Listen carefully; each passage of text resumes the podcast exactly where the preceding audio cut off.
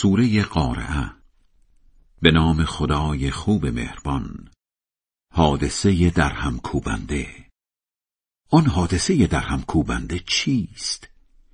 و چه میدانی که آن حادثه در هم کوبنده چیست؟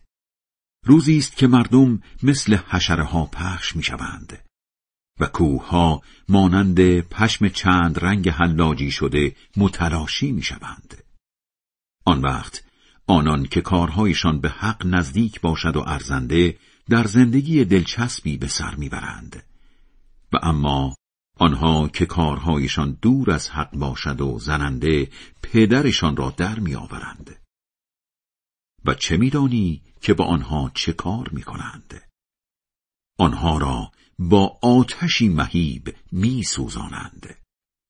خدای بلند مرتبه بزرگ راست می‌گوید.